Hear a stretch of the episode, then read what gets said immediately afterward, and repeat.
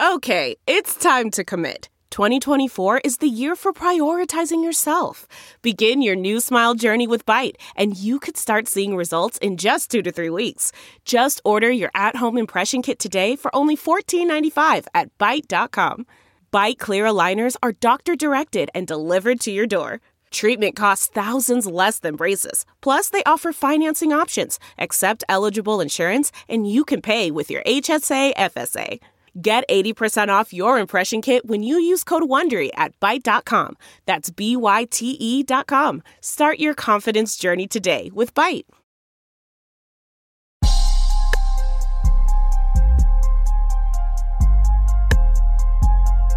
Young F.A. Holmes. Ah. These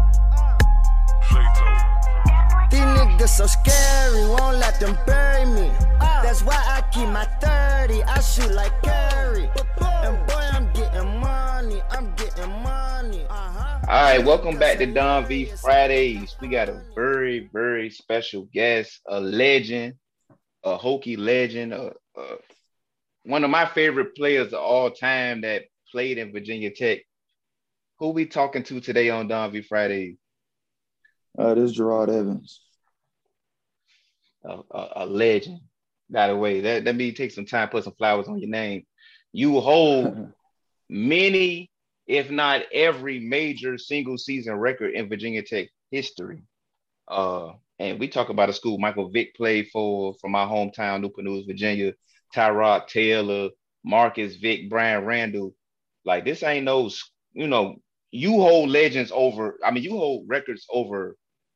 Le- you a legend yourself, but you hold records over goats, especially in Virginia. I, you know, I don't think you get enough respect on your name. I don't want to get too far ahead of myself. We're gonna get into all that, but I want to put some respect on your name because you came in and single-handedly rewrote the record books at Virginia Tech. You need some respect on your name for that. Yeah, I appreciate that, man. But I definitely appreciate you and thank you for letting me come on my on this show and and present my truth. So I appreciate the uh, honor and respect, and also definitely appreciate coming on this show. Yeah, definitely, definitely. Before we get started, Spotify Green Room. It's a live audio only sports talk platform. You can link your Twitter. You can join. You can join uh, leagues. You can you can uh, listen to insiders and athletes, and it's rooms going on every day. That's Spotify Green Room. Bring your spiciest takes. You can download it for free at the iOS App Store. We talking to Jerod Evans, a living legend. Uh, you you grew up in Texas. Is that true? Uh, yes, that's very true. But first and foremost, I just wanted Okay. to, you know, I wanted to really start off this podcast by saying I'm not here to bash, talk down, or go tit for tat with Coach Fuente or his staff. I personally don't have anything. I don't. I personally don't have nothing against him. I'm just doing this simply to state my truth. You know why I left Virginia Tech after one year, so I can be no longer. So this like this narrative could be no longer one sided on me because at the end of the day, all I have is my name, and it bothers me. You know, being his first recruit to Virginia Tech, him downplaying what I meant to him and his staff that he brung in. So I'm in a better space right now to really talk about this situation than I was two, three years ago. Also, I came on this on here to sincerely apologize to the Hokie faithful, you know, the alumni, the boosters, and anyone that was and is still a fan of mine. You know, I didn't leave because I had to feed my family or because I had bad grades or because I got bad advice from anybody. And I definitely didn't leave because I had uh because of the fans, because I enjoyed my time in Blacksburg. I, you know, I love the support and the love that the Hokie Nation, you know, showed me, like you just said earlier, a, a Texas boy, you know, that's 12, 13 hours from where I live. So the love and support, me jumping straight in on my official recruit, that was the, you know, one of the best experiences, especially out of all the official visits that I've taken. I love because I simply, you know, was ready to take that next step in my life. The funny thing is, though, I told coach on my, like when we was talking on the phone official visit that, you know, I was going to be one and done. But he chuckled at it like, you know, let's wait till you get here. That's way too far down the line. He didn't actually think I would actually do that. So I just want to let that air out first before we even get into any conversation that, you know, those things Okay. are vital to me. Yeah, we had we had Eric Kumah on in the summertime, and he said that you had said you were saying that that you was gonna do one year and leave. Um, yeah. But but but like you said, there was a lot of narratives coming out. People saying you had bad grades. People would say anything to downgrade the athlete first and take the side of the university. And I think we as fans got to do better and stop running with these bullshit ass narratives that get cooked up on these message boards and with these fake ass. I go in, I go in on these fake ass insiders every day on here. Um, and yeah, like you, like Eric Kumah has said back in the summertime that you said that you was basically a one and done, which you have the you have the talent. Like it, it ain't like it, it ain't like it's crazy talk. yeah, um, yeah. I was actually, you know, speaking on that. I mean, at Trinity Valley, nobody knows this except me and uh, my offensive coordinator, Clay Patterson. I'm extremely close with him. He's at Minnesota right now, coaching the tight ends. Uh, great, great mind on the offensive side. Just he, he taught me the game really, but he's the only one that knows. Like it was a couple of uh, Chicago scouts that was recruiting me from Trinity Valley. So that's the only reason why I came in uh, Virginia Tech or any type of school that I was going to choose with the mindset I'm being one and done. Because uh, I had a, co- a, a Chicago co- a scout, excuse me, already kind of talking to me what I think about it and all that. So it was not far fetched at all. Um, but that was just how I, you know, that's just my strong belief in my ability to play the game and do what I do. So I was going in the mindset. And then Cam Newton obviously was the forerunner for me, you know, going from D1 to junior college back up to D1 and doing what he did, national championship, all the accolades and bringing his team to prominence and then leaving being a first round pick. So I thought, why if Cam Newton can do it, why can't I? You know, just that mindset. So I definitely was going in with that mindset. And Eric Kumah kind of laughed at me too, like, okay, we're gonna see. Because Eric is kind of that he's kind of that guy too, like in the sense of you can't persuade me from how I'm believing and what I'm thinking. And we was in a hot tub. I remember that day. He kind of laughed. And then like in the middle of the season, he said, bro, you're gonna actually do this thing. I was like, man, I've been telling you that. So it's kind of funny, you know, that he start believing in the middle of the season when he came into me in the, in the room. I mean, him being a young buck, that's kind of like probably an eye-opening experience to him. Like, man, this dude said that and he actually got to do it. So it was uh it's kind of crazy how things always come back full circle. All right, everything really came all the way around. Uh okay, so you was Fuente's first recruit. You came in in the 2016 class. Uh, to most of the recruits in that class, except for like yourself and maybe somebody else I don't know, most of those were Frank Beamer like recruits. Like Frank Beamer recruited most of that class. Did you ever meet Frank Beamer prior to playing at Virginia Tech? Did you ever speak to him, or, or was everything with Fuente? Uh, no, I didn't actually speak to him on my official visit, or I did speak to him on my official visit. I have a picture with him. That's the first time I met him. I just heard so many great things about him. I mean, they had Frank Beamer everywhere when on my official uh my official visit, like on stores and you know, just mm-hmm. congratulate him on his, you know, his tenure here at uh, Virginia Tech. He definitely was a fan favorite and a player's favorite. Uh, so I, I have mm-hmm. to, you mm-hmm. know, give my my uh, respect to him by, you know, talking to him. And he talked to me during not only that time, but during the season, throughout the season. He treated me like I was one of his players. He treated me like a Michael Vick and Tyrod Taylor, and that was that was mind blowing to me. You know, a former coach, you know, treating me like I was one of his boys that took him to the national championship and did and did big things for him. So it was like it was I don't know, it was just a, a wild experience for him to do that for me. Right, right, and and Frank Beamer is definitely loved. Um, that definitely. I mean, he got a statue. He got a statue in front of Lane, so definitely yeah. a living legend. Shout out Frank Beamer. Shout out Frank, man. Hope hope you're listening, Frank. We love you, bro. Um, for sure, for sure. You came out the gates that 2016 season. Um, we didn't quite know what we had as Virginia Tech fans. We were coming off, we were going to bowl games, but we didn't quite know. We was in wait and see mode, and y'all came out the gate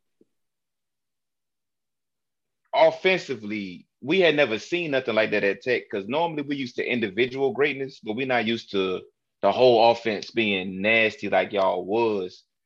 Um, but this is a game I want to talk about specifically. Uh, Battle of Bristol. That was like, I don't know, a million people there at a rate. What was that environment? What was that environment like playing in Bristol at, at a racetrack? Uh, a million people there. Um, what was that environment like for you? Was that the biggest environment you ever played in? Of course, that's the biggest college stadium attendance ever. It's like 153,000, I believe. Uh, but right. definitely coming from, you know, Air Force not is what 40, 50 sit the stands, and then you got um, Trinity Valley, probably 20, 50 people in the stand. And then you go there. Then my second game is, you know, on ESPN with 153,000 people in the stands. It was definitely a crazy environment. I wouldn't say the loudest because how the uh, stadium was set up, but to right. see all those people, you know, maroon and orange, it was definitely a crazy, crazy experience, you know. All right, and, and it was a lot of talent on that field on both sides. You got Alvin Kamara for Tennessee. You got yourself. Uh, those, that Virginia Tech team, that 2016 team, NFL guys all over the place. Tennessee had NFL players. I feel like, and I'm just a fan. I was in I was in DC. I was living in DC at the time. I was at this bar watching the game, depressed because I feel like y'all were the better team. I just feel like the turnovers killed us. How you? What's your response to that? Hundred percent the better team. Um, hands down the better team. Um, I think what killed us obviously is the everybody sees the glaring mistakes with the turnovers and the mistakes on the offensive side. I think we as a unit, um, since we never been there before, you know, before mm. me prior to me coming, we were a, a, team that was could never take that next step. And so right. for us to be be up on Tennessee the way we were, it was kind of or being, you know, neck and neck with them is almost like that was our time that we believe, you know. And so I think that kind of uh, took us a step back because once they start believing, it kind of like we actually here, we in this moment. Not everybody, trust me, we got a lot of dogs. I'm just saying from an offensive perspective.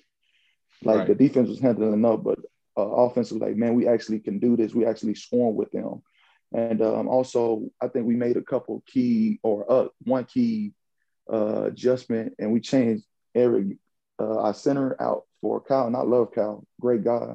Know his father from Philadelphia. I don't think we should have switched him out so early because Eric didn't do anything to um, lose his job against, you know, Liberty, even though it was Liberty. But I think, and I believe Coach did that because he wanted a bigger, you know, a bigger center in there. But I was already right. having continuity with Eric the whole time. So it kind of, you know, when it's loud and, you know, you're doing snaps and it's talking, a lot of talking, sometimes you know they might not hear you in the heat of the moment especially when they're trying to get their job accomplished. So that's a lot that goes into you know a preparation week. And for us to change it so quickly especially that, that game i think that kind of hurt us a little bit um, just for the, the continuity between me and the center who gets the ball 100% of the time. Right. Right. I i i go to my grave saying that virginia tech was the better team as depressing as that game was, I came out of that game.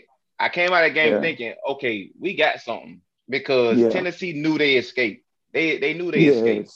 Yes, yes, they did. Really, I mean, it was yeah, it was definitely one of those games where we knew as a uh, team, and I think that what catapulted us to the heights we did because we knew that we let that game get away as a unit, as a just pure, you know, offensively and the defense, I think they saw that even though they had to be on the field a lot more because of our mistakes, I think they start to believe and understand like, now these guys once they start clicking, they gonna they gonna have this thing roll. Right. You had this crazy run versus East Carolina. Um, at the time we was playing East Carolina every year. Thank God we got out that stupid ass East Carolina game every year. But you had this crazy run where you shook, juked, back juked, dove for the end zone, one of the greatest players I ever seen. And I watched Michael Vick. I grew up watching Michael Vick and Marcus Vick and the Tyrod Taylors. And that's one of the greatest plays in Virginia Tech history as far as just uh, outstanding individual effort. Well, I appreciate that, man, for real.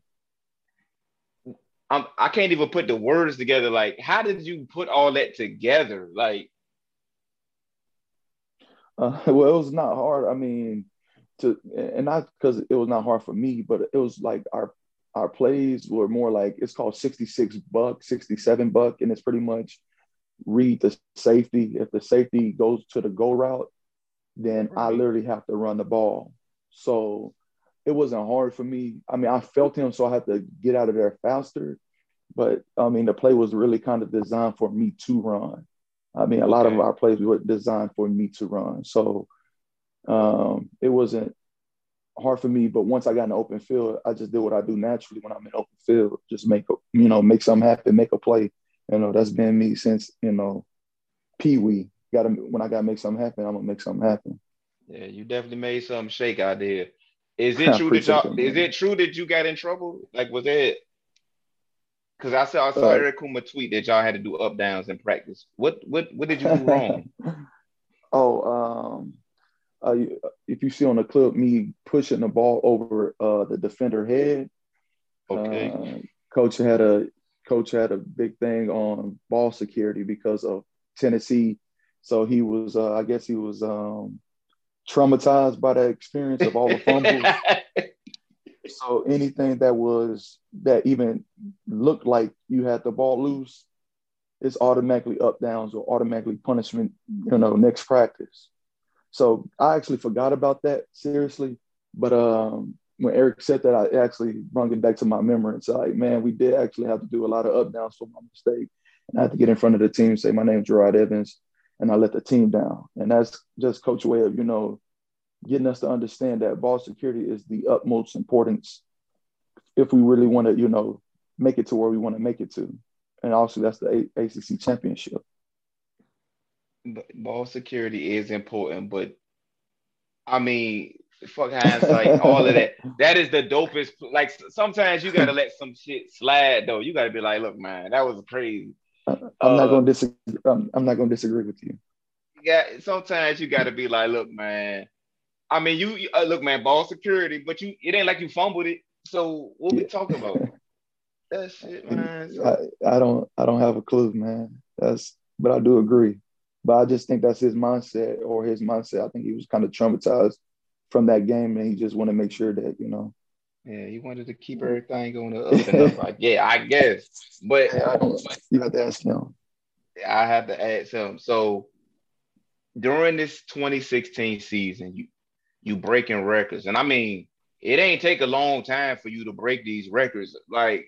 it ain't it ain't yeah. like you know it, it got to the bowl game like these records consists of consists of most completions, most touchdown passes, most touchdowns in one game, highest completion percentage, rushing touchdowns by quarterback in the season. And we talking about a school, and I gotta keep saying this because this we got a Michael Vick who was a number one overall draft pick. Now, albeit the offense was different for him, but we talking about NFL quarterbacks. Tyrod Taylor is still playing in the NFL. Uh, Logan Thomas. Shout out my guy. Yeah, shout, definitely shout out Tyrod. Uh, uh, Logan Thomas, who was drafted as a quarterback, uh, who's still in the NFL, and you broke all of these guys' records. Uh, Jim Druckenmiller, apparently he has a half that he was a first round pick. Uh, mm-hmm. Bruce Arians, all these Virginia Tech quarterbacks. Like so, it's this ain't like no disrespect. I'm trying to think of a school that don't got quarterback history. I don't know. Uh, I don't know, Ohio Bobcats or somebody. These are le- legend, legendary yeah. draft yeah. pick quarterbacks, and you broke all of their records in one year. Had you did come back, you would be holding more than just single season records. I think in two years' work, you would have had all the career numbers too. So I definitely want to put some respect on your name. I think more Hokie fans need to put respect on your name. They were saying nasty shit like uh, they'd rather have Michael Brewer. They must, you know, revision his history. Um, I know you wasn't at Blacksburg yet, but Michael Brewer was on the team when the Hokies went up to Ohio State and beat the Buckeyes. So for some reason that puts him at demigod status. But you carried the team. Michael Brewer was he played his part in that Ohio State win. had we had you, you would have carried us to win to victory. So people say all kinds of nasty shit on Twitter. That's why I be understanding when y'all snap at some of these stupid ass fans. I be understanding. Yeah, and the crazy thing is, I um, I know you keep saying I'm, I carry the team, but it takes eleven people on the field, and and don't don't grant it. Of course, I have the ability to do what I do, or I wouldn't be at the level I was doing it. At the same time, I have to give credit to you know the juniors and seniors leadership on that team. I mean, it was just outstanding. I mean, they never they never experienced winning like that. So for them to have that excitement and have that leadership to go week to week to week to week to week and be mm-hmm. like they was in the NFL and business oriented, and then we just had dogs, you know. Not just That's- we ain't talking about true. defense. We didn't. I'm not just talking about defense. I'm talking about offensively. We really had dogs, and we True. did not utilize them like we did not at all. I mean, Travon McMillian, a thousand yard Mhm. rusher, if I'm not mistaken. Before I got there, Yeah. Yes, he there's no way in the world. There's no way in the world that I run a thousand, uh, 204 times that season for no reason. When we have him, when we have a McClease who is a scat back, when we have Marshawn who is a power runner before he got injured, and we got Right. then we got of course we got you know Captain America Sam Rogers who can handle the ball and do a lot of multiple things like a uh, arm and Swiss knife. So you know we had weapons, and we not of course we not talking about the big three. Uh, We Right. already know what they could do on a day Legends. day out basis. Yeah, so uh, I appreciate you saying Kerry, but they made my job easier as and let me be free. Like I didn't have to do too much leadership role because we had too many leaders. I didn't have to. I just had to go in there and do what I've been born to do, and that's you know, just play football, get get get the job done. You know, be me. And I've been doing this for 15 plus years, so that wasn't the hard part. They actually took the load off me as a as a team. And shout out to Bud Foster. I mean, I can't say enough about him. I mean, yeah, I, we could get in that later, but but he's a man. Not just you know his resume and what he's done, legendary throughout the C, uh, college football landscape, but this dude is just a man. Yeah, So- shout out Bud Foster, a legend. Who was your favorite target? Let's get to the crazy shit. Uh, hopefully, they, who was your favorite target? You got Bucky Hodges, the greatest tight end to ever play at Virginia Tech. Shout out James Mitchell, but it's Bucky Hodges. You got Isaiah Ford. You got Cam Phillips. They all, in some way, shape, or form, broke records at Virginia Tech in in, in different categories. But if it's third down in the red zone, well, not red zone because obviously it's Bucky, but if it's a crucial third down, who are you going to? Who are you looking for? Man, I and this the honest God truth answer. All three of them I love. I love them Mhm. in all situations. Like literally, uh, there's no time that I didn't feel uncomfortable throwing them throwing to them at any crucial time because they all wanted the ball and they was all going to catch it for me.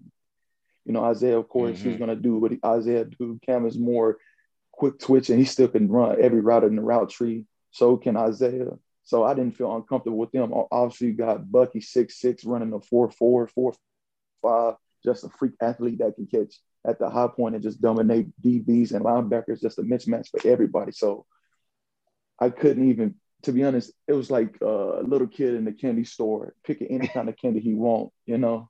I didn't, it was no, uh, there's no, there's not no one person that I just said, I got to go to him. It's like, okay, this is the play call and this is how I got to read it. So you getting the ball this time. But if I had the choice, it wouldn't be a choice. It's like if we had an open more, like an open playbook more, yeah, they all get the ball in crucial, you know, crucial moments. But you didn't pick one. No, I because I did okay, all three. all right, all right, all right. All we? Oh, okay, all three. Yeah.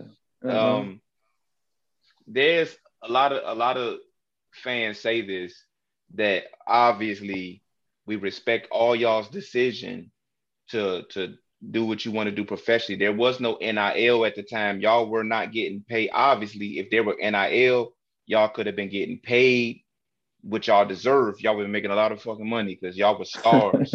you, Bucky, Isaiah Ford, and Cam Phillips. Cam Phillips did come back, but a lot of Hokie fans say had you, Bucky, and Isaiah came back in 2017 with our defense. That was because the 2017 defense was better than 2016 defense. They were more experienced. That we could have made a playoff run with y'all. Do you agree or disagree? Oh yeah, with that talent easily. But like I stated earlier, you know, I've been doing this football college stuff for you know three four years. I was just really ready to you know take that next step in my life. You know, I learned a lot from my junior college offensive coordinator from the X's and O's, and then I learned a little bit, you know, from Bud Foster how he does the defense wise and like the systematic. And Coach Cornelsen actually helped me with you know looking at cover four and three in the sense of how they play in, in their system and how to uh, go about setting that faster. Uh, Coach Cornelsen helped me with that a little bit, but Bud definitely just his way of blitzing one side, playing cover three on the other side, you know, blitzing, faking blitz one side, come another side, play, you know, uh, six in the back is just like cover six in the back. It's just a lot of things that he did systematically to mess with the mental of a quarterback and dealing with that day in, day out uh, of a, mm-hmm. a year, it kind of helped me develop. So I was like, that helped me feel like that just gave me more confidence that I am ready to take this next step. But yes, if we did stay, I believe we would have done damage. But also, I was unhealthy as well, and I wasn't. My shoulder wasn't getting any better because of you know of all the running I was doing. So I didn't feel comfortable even coming back if you know even if that was an opportunity. But yes, I do believe that. Okay, so you said you had a, a shoulder issue. Mm-hmm. You were running, you were running the ball, you were carrying, you were carrying the ball. Like you said earlier, you got Deshaun McClease, you got, I think Marshawn Williams did retire before the 2017 season, so he was gone, but you had a stable of backs, and you did you did you voice this to the coaching staff like you know, I run a lot. What the fuck are we doing? We got backs. Uh, we got McClease. We got we got backs. What are we doing? You ever voice that to yeah. the coaches? Yeah, I did. Um, you know, after UNC, I think that was like a typhoon game. You know, that rainy game that we just the hurricane. I think. I ran. Yeah, the hurricane game. I, I ran like um, what? I don't remember. I think like twelve plus times that I mm-hmm. ran, and that was like the fifth game of the season that I ran at least twelve to fifteen times, and so I end up when I fumbled that game, I end up hurting my shoulder and having an impingement in my shoulder, my throwing shoulder. And so, mm. you know, I had a private, you know, I had a, you know, private meeting with the coach and just like telling them how I was feeling. Or as, you know, are we going to ever stop running me so much? Because, you know, if we're really trying to accomplish what we're trying to accomplish, I'm gonna have to be healthy to do that, whether it's going to the ACC, you know, and winning that and then going to the ACC championship. So, you know, our goals is right in front of us, our aspirations right in front of us. You know, uh, I mean, we got these running backs that can carry the load more than I can. So, can, you know, can we change a little bit things up? And he told me he had understood where I was coming from, and we'll change it up week to week. So, I came out that meeting believing that, you know, okay, so now I can just throw a little bit more instead of running, and then of course, if I have to run, I can make that happen. But you know, right? That was that was our that was my understanding from our meeting we had, uh, but that I don't. Well, that was not the case though. It wasn't the case, and, and, and you referenced that that hurricane game, and it, it I guess it irks me, not even about you running the ball, things like that. Well, I watched the quarterback on the other side, Mitch Trubisky, get drafted second overall. Like what what what was the scouts watching? Because it, it, yeah, okay, Mitch, whatever. How does Mitch go second overall and you go undrafted? Did they not watch the same game that I watched? It's not no, even they, just they that did. game. Go ahead. no, they did. They watched it. Um, I think it's deeper than that too. I mean, uh, yeah, because yeah, he played but, one year. He played one year too. It ain't like he yeah, was a four year starter. He was a one year starter too. Yeah, am I? Yeah, yeah. I don't. I kind of know, but it, it, ain't worth talking about. It's in the past. Yeah, yeah. It's always a game within the game and politics yeah, and sure. everything like that. Um, Big time so so you know you play the hurricane game which was crazy uh y'all win the game y'all go on to win the coastal division something we hadn't did since 2011 if i'm not mistaken and y'all play the clemson tigers the, the kings of the acc uh deshaun watson is a star-studded team and one of the most legendary acc champ normally the, the acc coastal winner goes to goes to charlotte and get mm-hmm. head kicked in by Clemson and they're going by their business, but not this time. it was a classic game. What, what's your what's your fond memories of that game? What's your fucked up memories of that game? Take us back to the ACC championship game 2016. um, man, I I believe in my hearts of hearts we should have won that game. I mean, but then I believe we should win every game. So people right. can, you know, say, you know, but that game in general, that defensive coordinator just really, really, really, really, I mean, shout out to him. He's really he learned, he said to himself, he learned from Bob. Yes, yes, that's what, exactly what I'm talking about. Learn from Bud Foster. He said he took part of how Bud Foster run defenses, but he's a great mind in his own rights. And he just found our tendencies, what we do on first, second, and third down. And to be honest, we never changed anything. Like it looked like if you look at the thing, like I was trying to run all the time, but it was pretty much like a one read type of thing. So mm-hmm. all they did was press, you know, press Isaiah, press uh, Bucky, press count in those situations, and we ran short routes. So it was nothing that we did to kind of scare them to get out of what they did the first uh, couple drives, if I'm not mistaken. Uh, I think it was like the first quarter and a half. It's right. like we couldn't really get nothing going because that defensive coordinator pretty much said, "Okay, I kind of we're gonna stick to this game plan, and y'all gonna have to adjust." And we just never adjust until later, and it's kind of I believe that kind of hurt us in the long run because if we started early, I think they would have been on their heels more. Um, right. Um, but that's neither here or there. But yeah, I, I, just believe that if we just came out with some just some gutsiness about us, just as a whole unit, not not the players, but like the game plan. Like, man, we're gonna take shots and we just gonna we're gonna let it all hang on the line. You know, I think that would have right. been more in our favor, but we didn't take that route.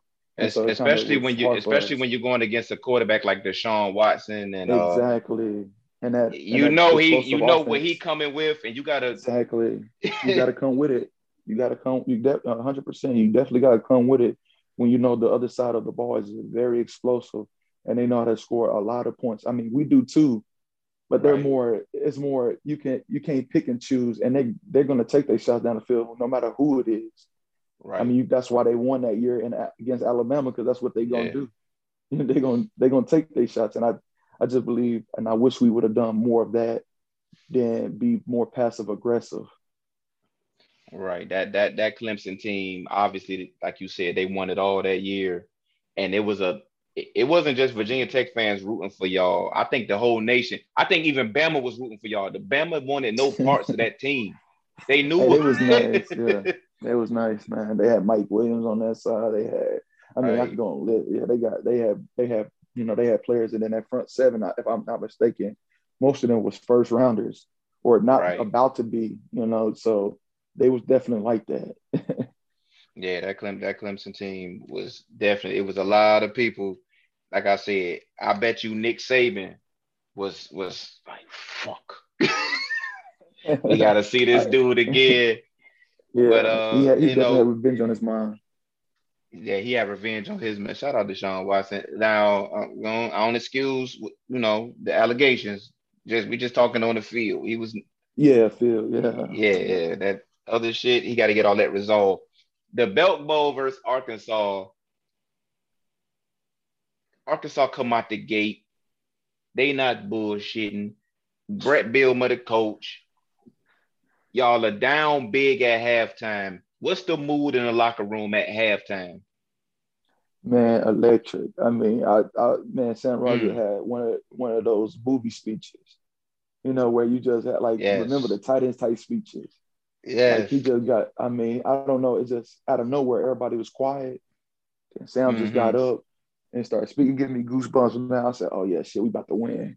I don't know. It was just it was something about that speech. You know, it's like everybody was lit. I mean, the things he was saying, and then you know doing and the whole season was doing it for the seniors because you know again they haven't had a yeah. taste of winning like that, and then the juniors, right. you know, it was just it was it was something about that season that we was just really doing it for them them boys, and they was all again a lot of leaders on that. You know, you got Chuck, you got Nigel, you got I mean, you got D line. I mean, it's, it's just crazy how much you got just experience and leadership on that team. Of course, going to, sound everybody knows sound in and out. Yeah, shout out leader, Sam Rogers. Great, great, guy. He just had one of those speeches where everybody was fired up. And then I'm warming up and Mook Mook Reynolds, you know, great. I mean, I, I I heard the things about him, but I didn't see he's a good guy to me. He was a great guy. Mook Reynolds had a insane man, second half. Insane. Man, did he? But he came to me while I was warming up. He said, Man, I'm with you till the wheels fall off. And that just mm. ignited me in the way that I said, Ain't no way I'll die on this field before I lose this game. I don't know. It's just it's just the the trust and the belief that my teammates had in me. You know, a defensive guy coming to me, you know, saying that it just it just it sparked another mindset in me. Like, ain't no way we losing this. I just that's what I believe. For them to have that mindset going to halftime, Sam saying what he's saying, talking, everybody fired up. We go out there, and then he come to me. It's like, okay, yeah, it's that time. Man. And then yeah, the defense man. do what they do, get the picks. We get short mm-hmm. yardage, get the easy touchdown, and just start rolling from there. Yeah, that that game that game was definitely a special moment. Uh, the 2016 the 2016 team, what y'all did, and like you said, we hadn't we had fell off the wagon a little bit. The team had been losing, not losing, but just not what us Hokie fans were accustomed to. We what y'all did was what we were accustomed to playing in Charlotte, playing against Clemson for the championship, and being a, a major factor in the uh, in the grand scheme of college football. We had kind of started going to regular bowl games, and the Belk Bowl is is above the bowl games we were going to. I feel like uh, y'all should have been in the. It wasn't no New Year's Six yet. I don't think it might have been, but y'all should have been playing for the Orange Bowl or something. I don't remember how the bowl process shook out, but Y'all definitely was, should have been playing yeah, in the Orange Bowl. I was disappointed. I was, I was, I was definitely disappointed in that. I thought we were the team that should have been in the Orange Bowl, Rose Bowl type of team. You know, playing one of those guys for sure. Um, just what our resume speak for itself. Who we played, how we played. You know, um, I think right. we definitely should have had one those type of bowls. But you know, it still was a good experience. We all had good times with at the Belk Bowl. So but yeah, I definitely was kind of disappointed in not having one of those type of bowls. Right, especially with Clemson going to the playoff. Cause, exactly. Because going going forward, I mean, the other teams like UVA went to ACC championship game, but like I want to say seven or eight wins. I think they got had eight wins. Went to the ACC championship game, got a foot put in their ass, and they went to the Orange Bowl against Florida. I'm exactly. like, so yeah. But I don't do I don't do bowl selection. I don't know how all that shit work. Um, so so you you declare your you declare for the NFL. You break every record ever in Virginia Tech history, and everybody and I want to say a lot of people, a lot of people on Twitter is like, "What is he doing? Who's advising him?" Or what what was your reaction to the Twitter reaction? Were you reading Twitter or were you just at locked time, in? Yo, at that time I was. I mean, first and foremost, I didn't even get to get my uh, underclassmen draft grade, so I just mm-hmm. did it per- purely off of. You know, I know what I've done. I know what I meant to my team. Again, like I said prior when I stated before we started this podcast, that I was genuinely ready to take that next step in my life. I truly believe I was ready um, to take that next step. And so um, going in that, I did read a lot of stuff, and that's when I started hearing, um, you know, about feeding my family and getting bad advice, and my grades were bad.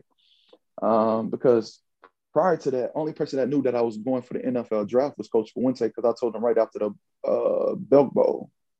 Mm-hmm. I took him like they were celebrating. Like, of course, everybody hyped we winning. So while everybody celebrating, I thought it was the best time to, you know, let the person that brung me in, let him know, you know, I'm gonna forego my senior season.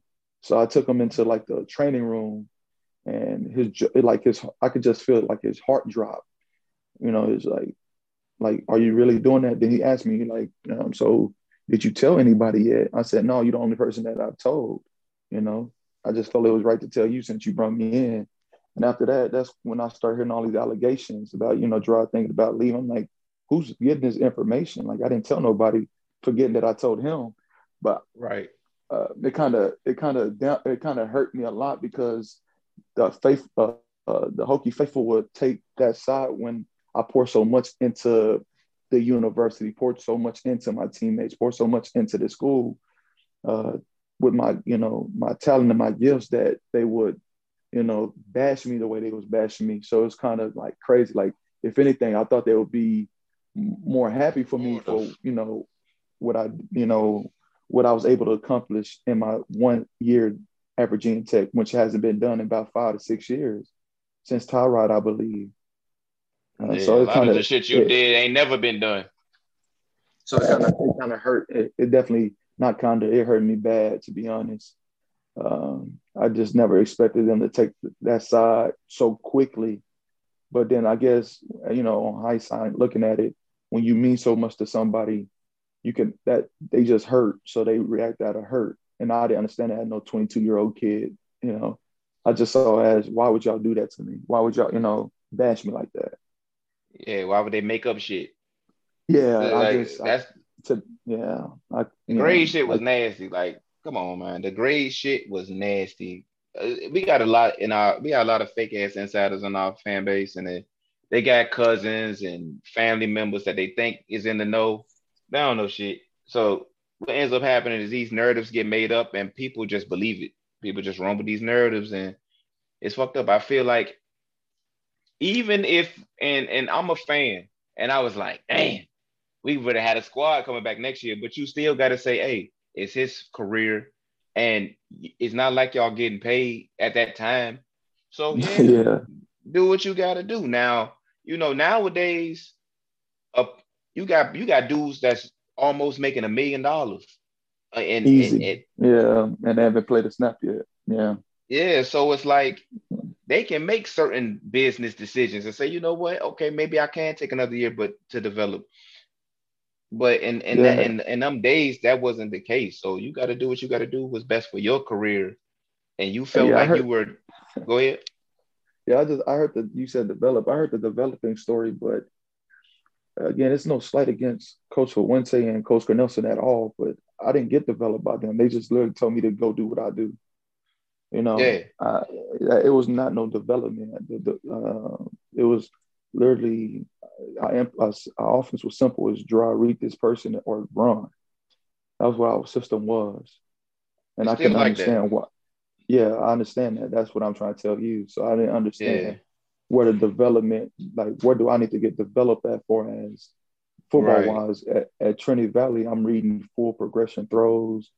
I'm reading coverage throws. If it's cover three on one side, I throw it to this side. If it's cover two this side, I'm throwing this side. If it's man, I got the I had the power and the ability to audible because we see certain things in film week to week. Me and my uh, offensive coordinator, he gave me mm-hmm. full, full, range to actually, you know, audible, and that's why I break a lot of stuff at in uh, in junior college because of that. Because his trust and his belief that I wouldn't jeopardize or hurt the team in any fashion or form, you know. Uh, so right. for me to hear the development characters, like I need development, I just believe that's a false narrative just to keep me there a, a whole nother year to push right to run the ball agenda. Yeah, and and I can yeah, and that was not. I'm not a running back. You know, I'm a right. quarterback. I'm a I'm a facilitator. I'm a leader. That's what I. That's what court like let me do my job, not, and then let the running back do his job, let the O line do their job, let the wide receiver do their job, which is block and catch. You know, that's how I saw. I saw it simple. I didn't see it as you know me running 200 and sometimes in one year. I didn't envision that because if that was right. the case, I would have went to I would have went to Auburn. yeah, Auburn or, or, Georgia Tech or one of these.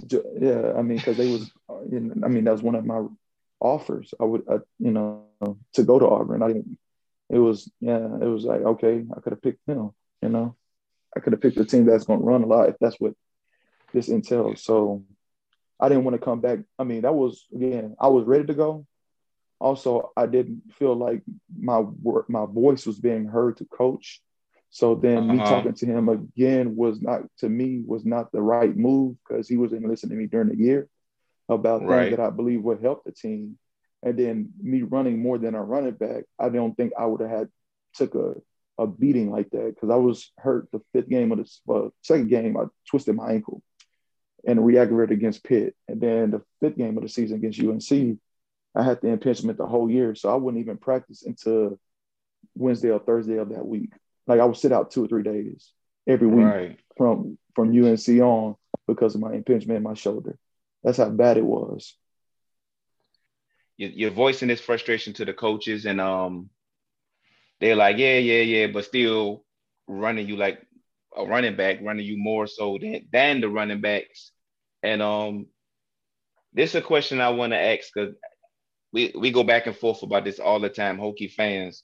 How much involvement does Fuente have in the offense? I know Cornelsen calls plays, but how involved is Fuente in the offense?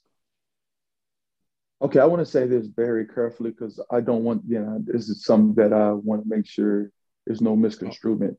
As a as a head coach, you have a lot to say of how you want your program to be ran. Obviously, you got the DC and Bud Foster, so just in my, you know, me operating around them, I believe he just let Bud Foster do what Bud Foster does, but probably said, well, I like to do just a little bit of this, but Bud Foster does what Bud Foster does. On the offensive Right. side, I believe he was more involved than what people think. Um, this is just what I feel because he was never hardly in a, a quarterback room. He was only like three Mhm. times that he was in a quarterback room, but they have a lot of meetings. And uh, Coach Fuente and Coach Cornelsen are extremely close, you know, just from their time being together prior to Virginia Tech. So they're close. So that's been Cornelsen's first time ever uh, been an OC with when I was there. He had a lot to me. They would have talks. I'm pretty sure how they want to run stuff, just passing ideas back and forth. So I would say a lot of input, but he would let Coach Cornelsen actually call the plays, actually do it. And then if he felt something in the game, which was very rare, he would call it Mhm. himself, or he would he would you know talk to him. But he would let actual Coach Cornelsen do the calling on the game day. But I'm pretty sure they bounce ideas off each other, or Coach Fuente had a lot of strong say in how he wanted stuff to be done and what he see. Because the day before the game, he would go over the play sheet and just go over our assignments as quarterbacks in general. You know, where at that time it was me, what Josh Jackson, Brendan Motley, and uh, Click uh, in the uh, Mhm. quarterback room. So he would just, you know, explain our assignment, and then he would just certain plays. He wouldn't say nothing. He said, "What your assignment is, Jerod," and I'll just tell him. So I'm pretty sure he was very in tune of what we were doing, even though on game day he was not involved. But behind Right. the scenes, I believe he was extremely involved in what in what in what we did. Right. Because a lot of people think, a lot of people believe that, um, I don't know if you still follow the team to this day, but people say, oh, he needed just fire Cornelsen and bring in another OC. Fuente is an offensive coach. I don't think he will bring in somebody else to install a new offense.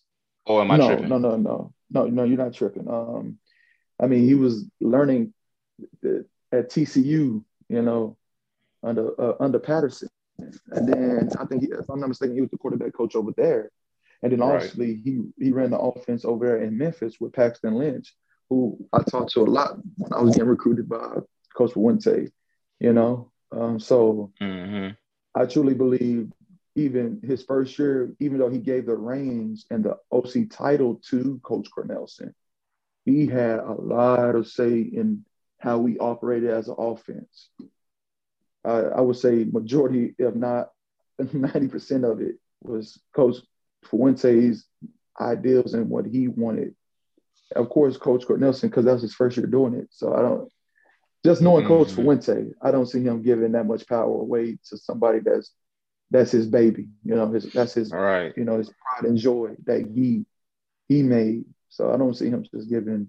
Right. that So all you Hokie fans that think that firing Cornelsen is the is the is going to solve anything on offense is not going to change shit. Uh, the quarterback is still going to run more than everybody else on the team. Do you watch the current team? You watch? Do you keep up with the Uh, Hokies? No, and that's only because of this issue now, because of the the dirt that's or this narrative that is keep being pushed on me. So it's like it makes a sour taste in my mouth to knowing that it's going to be the same offense. You know, it's not nothing really going to change. So it's like I'm watching the same offense, and it made me frustrated because, or right. it makes me like, like okay, I'm gonna watch the same thing. So why, to me, why waste my time watching the same offense when I know what I personally know what it's going to be Right. They run they run their quarterbacks into the dirt. Uh Hendon Hooker was definitely injured most of last season and they just kept running them man until that Clemson game last year. Uh he got hit in the head like in the first quarter.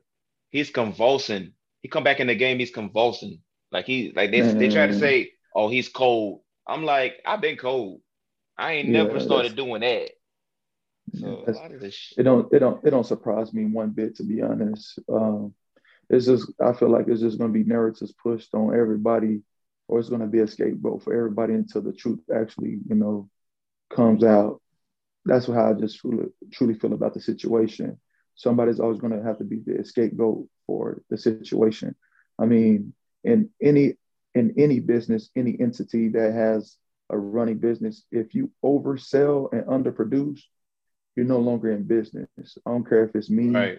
I don't care if it's the the Amazon. If you always overselling and underproducing, you, you can't. You'll not stand long.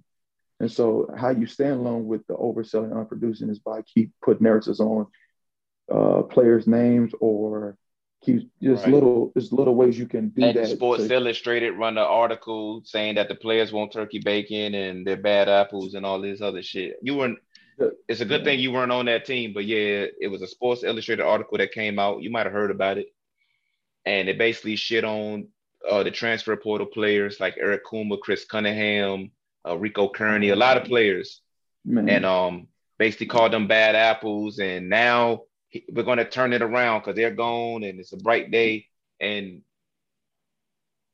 that narrative ran like wildfire. A lot of a lot of players got their name shitted on just like yours. that's crazy. That's crazy. I mean, it don't. So uh, again, it's it's not surprising to me. I mean, but if you keep looking at the, if you look at any situation, you got to look at what's the common denominator. You right. Know, if, if if if I'm in a bad like if uh, somebody say Jerod, you always mad or you angry, and I keep saying, well, it's you, it's you, it's you. Well, somewhere down the line, I have to look at myself and say, man, all this keep going bad. It must be something I'm doing wrong. But right. uh, you know, it's only that individual that looks at themselves in the mirror that can actually see that. But then, like I said, if you keep overselling, underproducing, you and that's what you want to live by. Like you want to live by the uh, the names that's given to you, and you feed off of that. Then you got to live up to that expectation because that's what you you start feeding into. You know, if they say I'm the best quarterback and I start feeding that and not knowing who I am, then once once things start going bad or not my way, then it's gonna be looking bad on me because I I, I want to live up to that name that people's giving me, and that's not never a good look when you're living up to the name that people give you instead of just being you at all times. Right, like a a, a, a prime example of of lying. I don't even want to call this shit undersell, uh, over overselling and under delivering. Coach Fuente said in the summertime that this 2021 offense, he felt more comfortable passing the ball than he ever felt at Virginia Tech. And I, all the fans are looking like in 2016, we had a record setting offense with one of the best quarterbacks ever and the best receiving trio ever. And then this season, we have was basically a slot receiver playing quarterback in your offense where you run the ball with the quarterback more than anything. What do you mean you feel comfortable throwing the ball more than in 2016?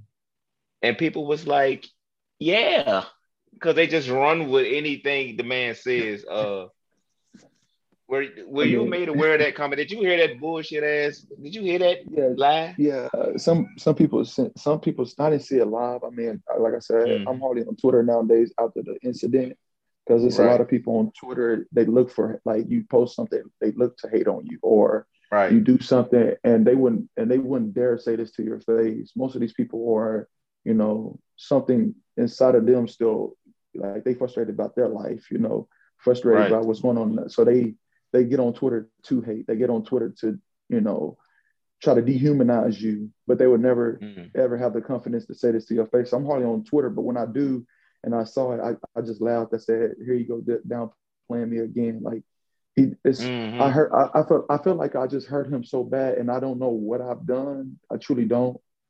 I think I just hurt him so bad by leaving so early when he thought I wasn't, even though I told him I was. That mm-hmm. it, it left a just distasteful mouth, like in his mouth. It's just it's a bad taste. It's a bad, it's bitter in his mouth. So anything that's brought up 2016, if you look at it, he gives everybody else credit and he never says my name. He never even mentions me. When people was going to the drought, mm. you, you see you see posts about everybody else. You don't see nothing about me. You don't see nothing that I've accomplished with him as my guy coming in. I mean, think about it.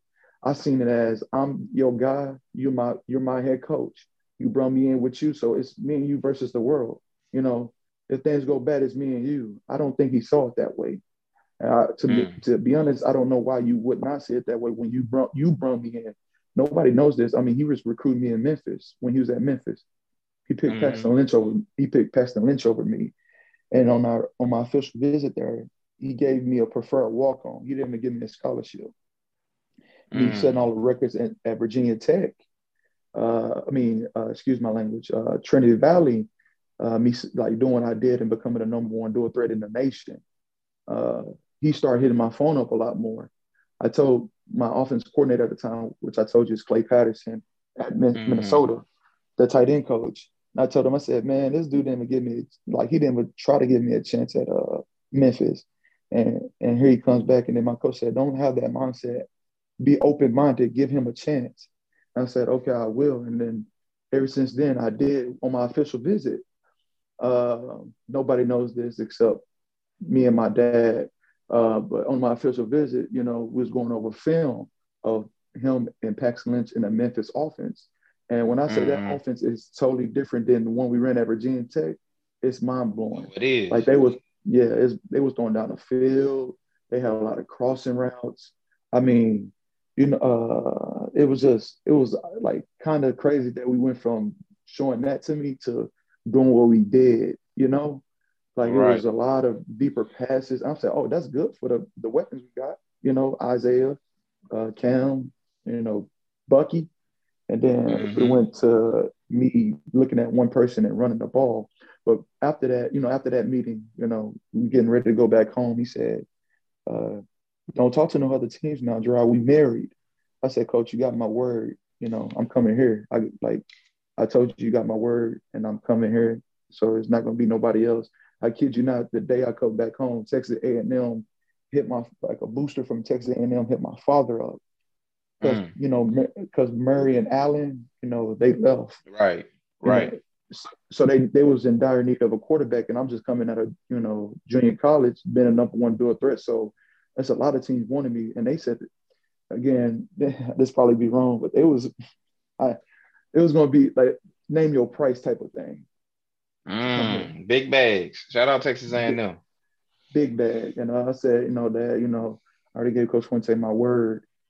And I I'm, mm. I'm just going mm. I'm coming here. And so that would hurt even hurts the most that you know those things happen and I gave him my word like that.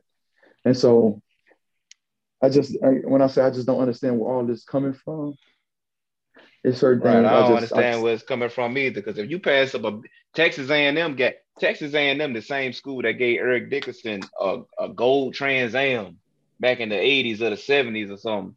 These po- these yeah. no white people over there got money. Oh, and oh, you oh, passed up too. a you passed up a big bag and and then and then Fuente treats you the way he treating you to this day. I can see why you got an issue. Not not not beef or nothing like that, but yeah, just would just, you would yeah, you want a, a, conversation? Would you want a conversation? I, would, I, I definitely would love that. I mean, I I mean we talked. I mean, but it's never been on why. Like I can't make somebody talk about certain things. It got to come from them, you know. But yeah, I would definitely love to just understand like what did I do so awful to really hurt you, you know, or make you right. feel this type of way about me, you know because I was to me I was never disrespectful. Anything, I was more more passionate and fiery because I just want to win. So I just, yeah, I would love to know what I've done to really make him feel some type of way because I came there. I mean, I gave the man my word, and that's Yeah, my dad always and delivered on my- that. And yeah, my dad has always been, you know, I've been taught that way. Never disrespect leadership in front of nobody. Talk to them like a man, like a young man to a man. And the Mhm. word is all you got. So stay on that, you know, and never try to and never try to waver from that. So yeah, I might say things that might have been brash. Yeah, I might, but it was my word, and I'd rather be upfront so you don't stick so far behind. And I'd rather be upfront so you know my intentions. You know, I I've never been one to that's why you hear Eric Kumah say, yeah, he said that before he even was the starter. I mean, that's just how I feel. That's how that's my belief. So all this transpired kind of hurt me, you know. Especially No, I believe. yeah, when you brought me in. Yeah, man. It- What what's what's one thing about Fuente that you do? Like, what's one positive thing about Fuente? uh just his overall ability to bring people like he likes to bring people along. It's just how he goes about his day-to-day detail oriented like i understand you got to do certain things in order to get your team on board you know? Being hard on me that's cool but disrespecting me is another thing you know? But he's always been hard on me personally. So the other things for everybody else i can't speak on but he's just been hard coaching me and I, that's okay with me. So it's just his overall leadership for as um, trying to bring a whole entity together. So, you know, that's what I've learned to grow to understand and appreciate about him. But just, but I feel like it's a lot of things that he goes about doing it. It doesn't set well in leadership roles though. So All I feel like it, you know, as a leader, you know, you got to let allow people to, to be them in order to grow them, and they can't be Right. Push, push, push. Sometimes you got to allow mistakes to happen. You got, but again, that's just from my perspective and me being around leaders myself, you know, and how they go about their day to day operations. Right, because there's been a obviously shit's come to a head. The team is the team has been struggling over the last couple of years, and um, the the the the people who speak for, for Fuente because he doesn't really speak publicly a lot unless he's forced to. They run they've run out of athletes to blame. They blamed you. They blamed uh that Sports Illustrated article blamed all these transfers. They out of people to blame, and now all the finger pointing is is over with.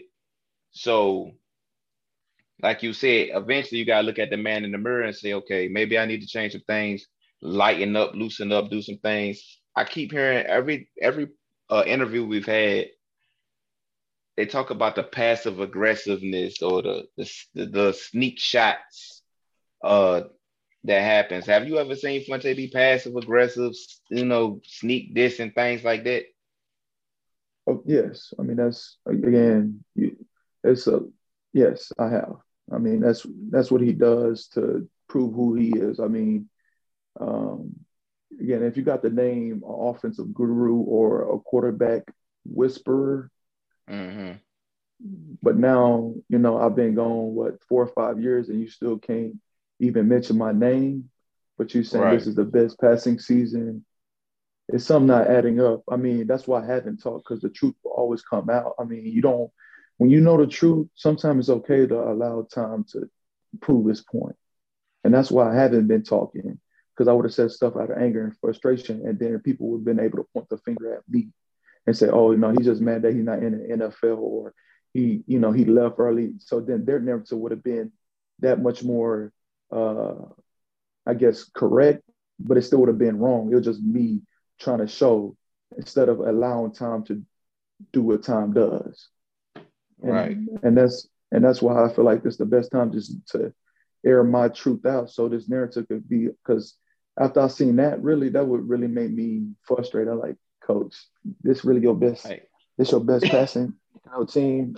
When you had me, Isaiah, Bucky, Cam, and we had a slew of running backs, and we had the best guard in the, who's in NFL now. Come on, Wyatt like, Teller. Shout out Wyatt Teller. love why that's my when I, that's my guy. But uh, we talk we talk a lot, or we've been talking a lot. But yeah, that's my guy. Like cool, cool. Took me to his man. That, we get into that, but he's he's a great guy. But yeah, it's just these these things that coach um, is saying. It's like almost still slighting me. Like, okay, he yeah. was good, but not not better than this guy. I'm like, coach, yeah. look what I've done for you. I mean, no, again, it's it's not. I'm not bashing him. You can look at it when after the ACC championship, he got a five million dollar bonus raise. Mm. I mean, I mean, big bag, big bag. You know, come on, like coach. At least you don't have to say, you know, I was your favorite or anything, but at least stop, you know, taking shots as if I didn't do what I did for you. I mean, because you run the same offense and you right. haven't done nothing since then. So you got to give credit somewhere. You know. Yeah. Eventually, you got to. Eventually, you got to say, okay, I, I can't just make any old body. Uh, it, the offense was clearly different back then. Exactly. You know. He's had four star quarterbacks in the same offense, so it ain't about um, oh well, we ain't been able to land nobody. Exactly. I'm saying again, you, you got to give credit to where credit due sometimes. Time gonna keep telling credit is due. Time gonna keep telling you, you know, you got these guys, and no and no and no offense to them because they they talented themselves. At the same right. time, I mean, I'm just I'm one of one. You know, that's that's what it is. It's the it's the intangibles, and so you can't give credit to that. I mean, shame on you. Again, I, I've apologized to him in private uh, about a year or two ago about you know whatever I may cause to make him feel some type of way. But all right. this slighting my name still, and you know, not even it's nasty. Yeah, it just can't. You can't even utter my name. It's and it's been four yeah. or five years. And I think it's a, I think it's it's not even just him uttering your name, which is crazy within itself, but even the Virginia Tech official football account, they don't post your highlights. They'll post they'll post old games, old pictures, happy birthday to such and such. I I don't not that I know of. I haven't seen happy birthday Jerod Evans. Maybe it, it has and I just missed it or you know, no, flashback they, they, Friday to Jerod Evans mm-hmm. play against Clemson or whatever. No, they won't do that uh, because again, at the end of the day, it's all this being said, but it's still against it's with me and for uh, Coach Fuente in a sense. Not that it's a feud or it's right. a because I don't have nothing personally against him. I don't. Right. A matter of fact, I'm in a I'm so much in a mental spot better now than I was two three years ago that this don't this don't affect me. It's just I'm just tired of the narrative now. Like yeah, you gotta oh, you gotta find some yeah you gotta find something else to talk about. At least give my credit and then move on. You don't have to mention yeah, man, his time, credit. So so when you was in the draft, so when you was in the draft, a lot of times a coach, a head coach, will go out and sell their draft prospects. I remember Dabo Swinney saying, if you don't draft Deshaun Watson, you're passing on Michael Jordan. Man, like this is what coaches Dabo, do man, Dabo is no, but Dabo's a guy. He's a man. Uh, I, will get back to your point, but during that warm up, while we was warming up, we was throwing a post route, and Dabo was re- getting ready to talk to me. But mm-hmm. in my mm-hmm. mindset at the time, you know, I, I, ain't liking none of y'all right now, so don't talk to me. Right. Look at me. So Dabo coming over there, and I I see him coming over there, so I I take a snap, and I throw like a forty yard rope just to show him like, yeah, I got the same amount of talent as Deshaun as mm-hmm. or as Horn talent. He come over there and he said, man, you're a hell of a talent, man. I just, I don't know what we're gonna do. I hope you don't do nothing great today. I hope we can contain you because you know we've been trying to game plan against you all time the whole time, and man, we really gonna have our hands full with you. Just be safe uh, and good luck this game. I said, man, what? Like I was, I was right. thrown back. I was, I was I, I didn't expect that at all. So I can see why his players play for him the way they do. I mean, if you look how they got off the bus, they was loose, they was jumping. We got off the bus military, like like we was mm. like just look at the just look at the vibes, you know, look at they come out loose, jumping around. We came out strict, boom, military line type of thing, like no talking, no, right. you know, that's that weighs on your players when you don't allow them to, you know, man, be themselves. It's a, it's a big, yeah, be themselves. It's a game, man. We hey, let's get hey, let's get what we need to get to mentally for this big game or this uh big atmosphere, you know. And uh big atmosphere. Think, Do you think that played into y'all? You said y'all was kind of tight early, kind of conservative early. Do you think that played into it? Usually, I mean, the way your leader goes about day to day operations affects his uh his, who he's following or who's following him. You know, if right. the leader is you know always um, pretty much strict, strict, strict, strict. Don't do this. Don't do this. Don't do this. Eventually, that rubs off. Even though we some dogs and we some ball players, it rubs off on the offense. You know, it rubs off on players right. that you constantly uh, get on for the smallest things. And you know, people, we humans, we make mistakes. You know, mm-hmm. it's it's an emotional game. We get hype. You know, I mean, I understand like fighting or whatever. I mean, get on us, but you know, doing a first down signal and you and you critiquing it in the film room, I, that just to me that's petty. That's be that's beneath you as a head coach. Petty, petty I mean, Yeah, Dabo, Dabo, you know, just him talking to me, I could see why they so loose and Deshaun play so freely and you know do stuff because you letting you letting a, a ball player, an athletic ball player, be a ball player. You know, you're not restricting him. So um, I just feel like that played a part in that. Def- that definitely that definitely plays its part. The whole the the silent lunches and things. You gotta let guys be themselves. You gotta let guys be themselves, especially on game day. I mean, so so you was playing for the Green Bay Packers. You was on the practice squad. What's Aaron Rodgers like in real life? Because I know that had to be surreal at times. Like, bro, that's Aaron Rodgers. Like, I I know you a player, but I know you you study the game. You a you a student of the game too. Standing next to Aaron Rodgers, what's that like? Was that surreal at times? Um, yeah. At first, when I met him, I mean, he's my favorite quarterback of all time. So that's the mm. guy. So me having actually get to, you know, be in that same room, learning, dissecting his brain in the meeting room, and then actually um, being on the field with him and then him taking me under his wing and teaching me just football things and how to pick up a defense or stuff. It was it was definitely surreal and a moment that I'll never forget because you know who gets the chance to actually be around their favorite quarterback, you know, of all right. time, and then learn from them. Um, so it was definitely a great experience um, to actually learn from who he just uh, most of the time he wouldn't talk to me except like on that game day. I believe it was a Thursday night game. He talked to me a, a lot. Or game days in general, he talked to me a lot. But like most mm-hmm. of the mm-hmm. time, it was just by his actions. I mean, he even let right. me come. You know, we had an October uh, festival thing that he let me go to uh, with the whole team, of course. And then he invited uh, all the offensive players to his crib on Thanksgiving. So that was a mm. great experience. You know, just cool guy, man. You know, welcoming very quiet. I mean, you get a bad rep for his nonchalantness, yeah. but but I mean, taking me in and you know, helping me out along the way.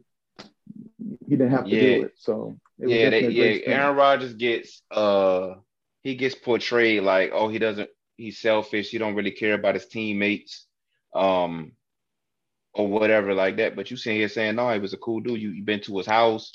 Uh, he he, you know, he a quarterback. You know how quarterback. Well, you know better than me, but quarterback is a one man show. You know, there is no two quarterbacks on the field at the same time. So yeah. I think he played with Brett Favre, and Brett Favre was like, "Ain't my job to teach him nothing."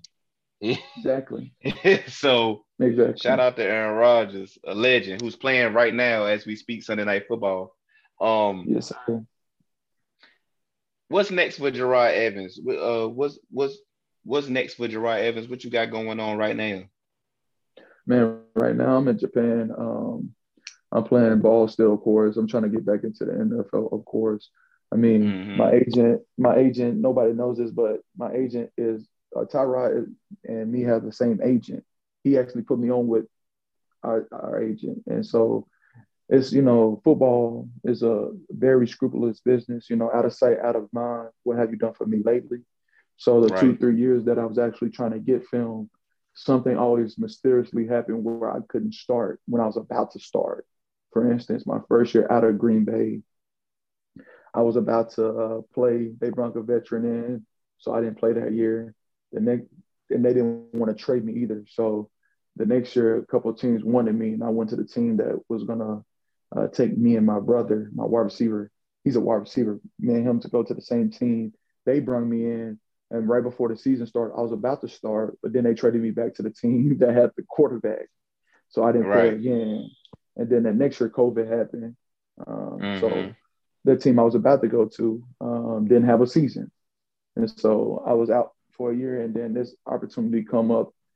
Uh, they've been wanting me for a while. This team that I'm on now out here wanted me for a while, and it's a good experience because I get to be like an offensive coordinator, be more involved, and play ball, and actually start. Mm. So, so I'm I'm doing like a lot of things over here, uh, and then also getting to experience the culture. You know, get to experience hey. uh, what is what life is outside of America. So it's opening my eyes to a lot of more things than just football and a lot of different avenues.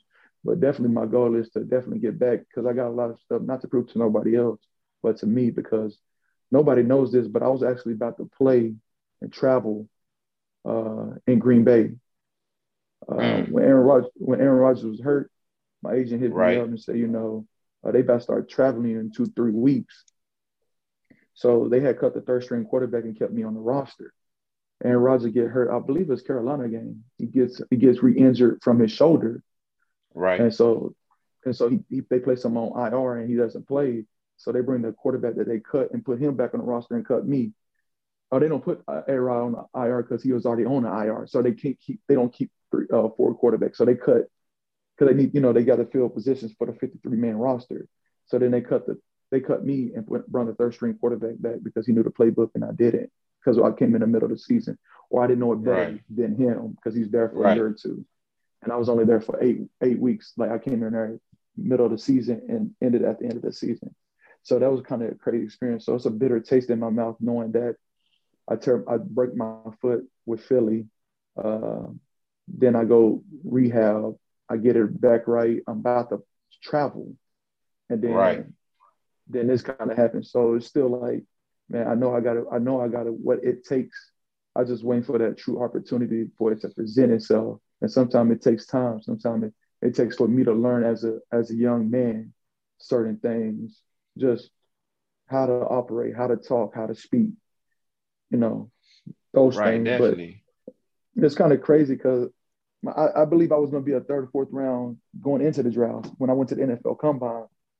Mm-hmm. But couple, but before the before the draft, um, or yeah, before the draft started, uh, a couple coaches, I'm not gonna say teams, but like two or three teams hit me up and asked me my relationship with my coach. But they mm-hmm. never asked me that. They never asked me that during the uh, NFL draft. So I was kind of, you know, it's kind of crazy to me because I had private meetings like with New York Giants. I had private meetings with the Cardinals. Uh, what else? It was like two or three more teams that I had private meetings with like just going to X and O's. And then after that, NFL uh, NFL draft combine experience. You know, the draft coming up. Whoop, whoop, two, three, two, three days before that, I'm going to church. I'm about going to church, and a couple teams hit me up like, "What's your relationship with your coach?" I'm like, "It's good. I don't have a like. It's no issue." mm-hmm. I was mm-hmm. like, and then that's when that third, fourth round went to undrafted. What? Yeah, no, yeah, it was wild. Cause I was getting like I was getting like notifications like from like, hey, they think you're a top like mid, cause you came out early. They said right. if you would have stayed, you would have been a top five pick. But since you came out early and they don't know too much about you, they still believe you're going to be a third, fourth round pick. So get ready. I'm like, okay, bet. Like, you know, I'm, I'm, I'm right. like, I take that, you know, just to fulfill my dreams, like in the sense of actually get, you know, whoop the whoop. So two, three, again, two, three days before the draft, they asked me that. I was like, oh man, what's going on? Like, why they going, yeah. like, why they just all of a sudden ask that? They didn't ask that NFL draft. So that was just a crazy. Right.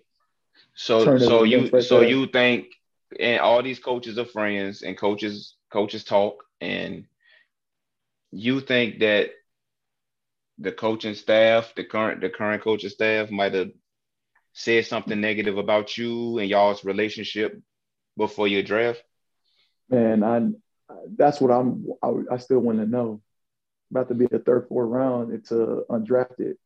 Oh, because a couple coaches asked me with my relationship. Uh, I don't know.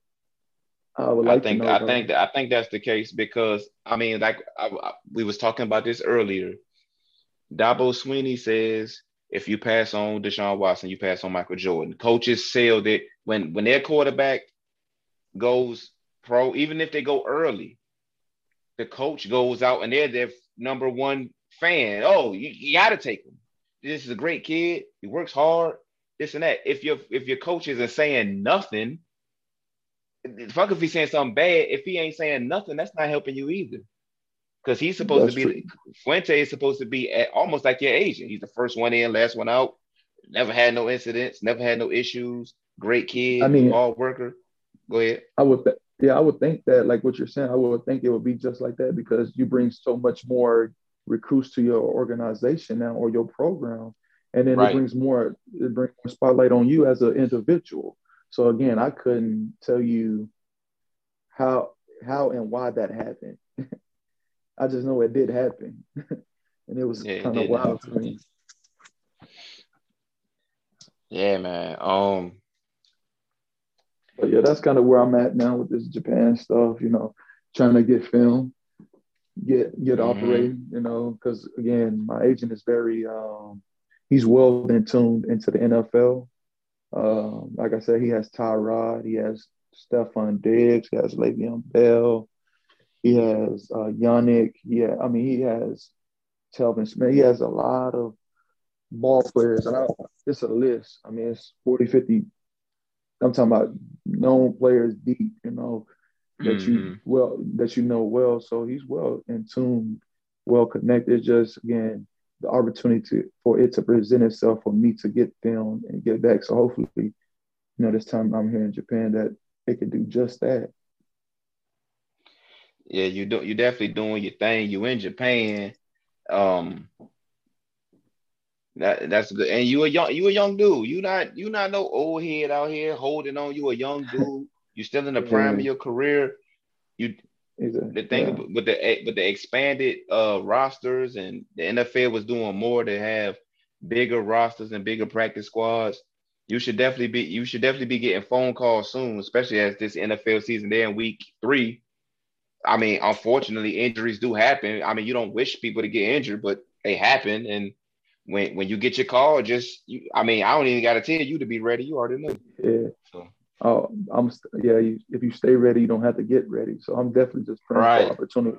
Whether it's even if it's not this year, you know, next year. I mean, I see the longevity of quarterbacks staying in the league by the rule changes, being 35, 40 years old. I'm only, I just, Right. you know, just turned 27. You got quarterbacks in the league in their, not in their primes, 20, 27, 28, Dak Prescott. So I, I definitely believe I got time. And this, again, it's not to prove nothing to nobody else, but to me that I, I belong, you know, that I got, have the opportunity. I still got stuff outside of football too. It's just, I like, you know, that's what I love to do.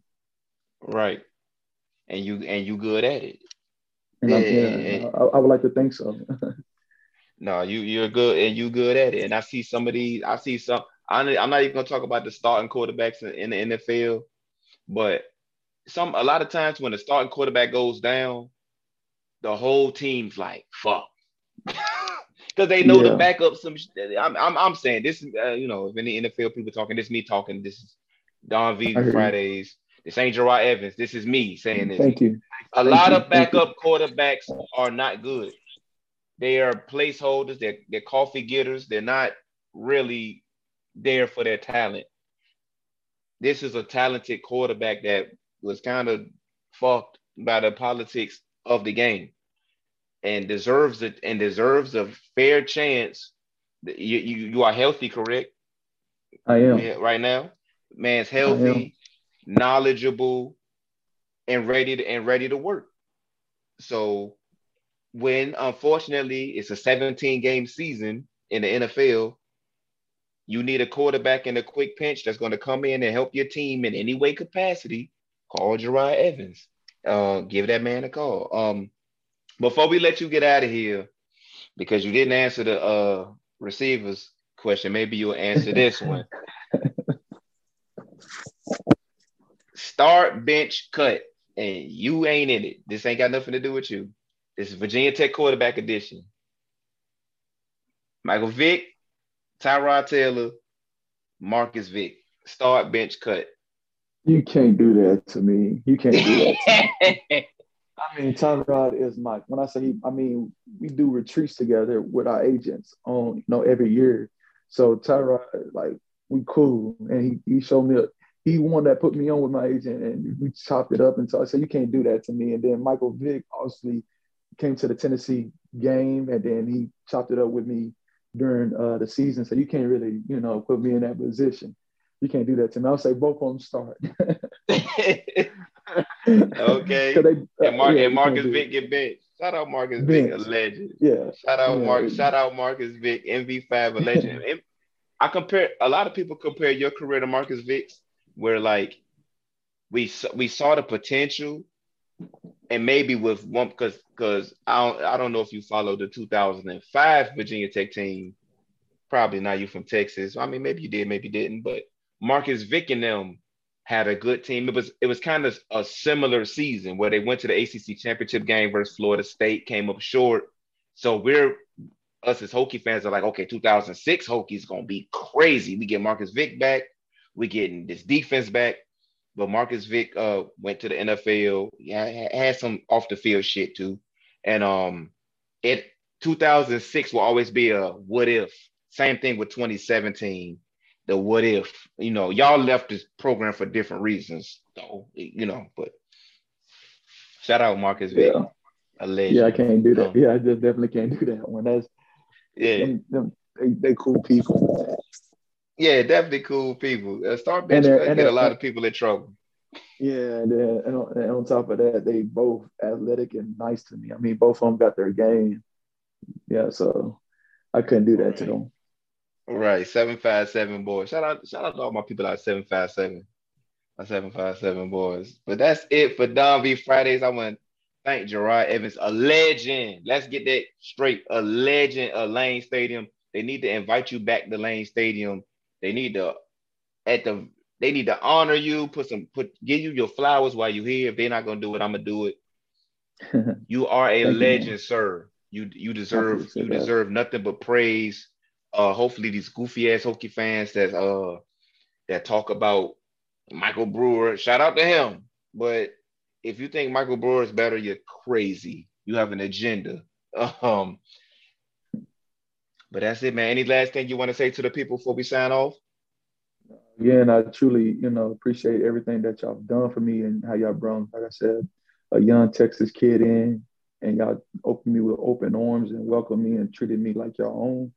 That's, that would never be forgotten. And I definitely appreciate you again to allow me to air out my uh, my side of this story and allow me to mm-hmm. be free and and and without no uh, no agenda, just to let me be laid back and just talk. So I appreciate you letting me come on this podcast.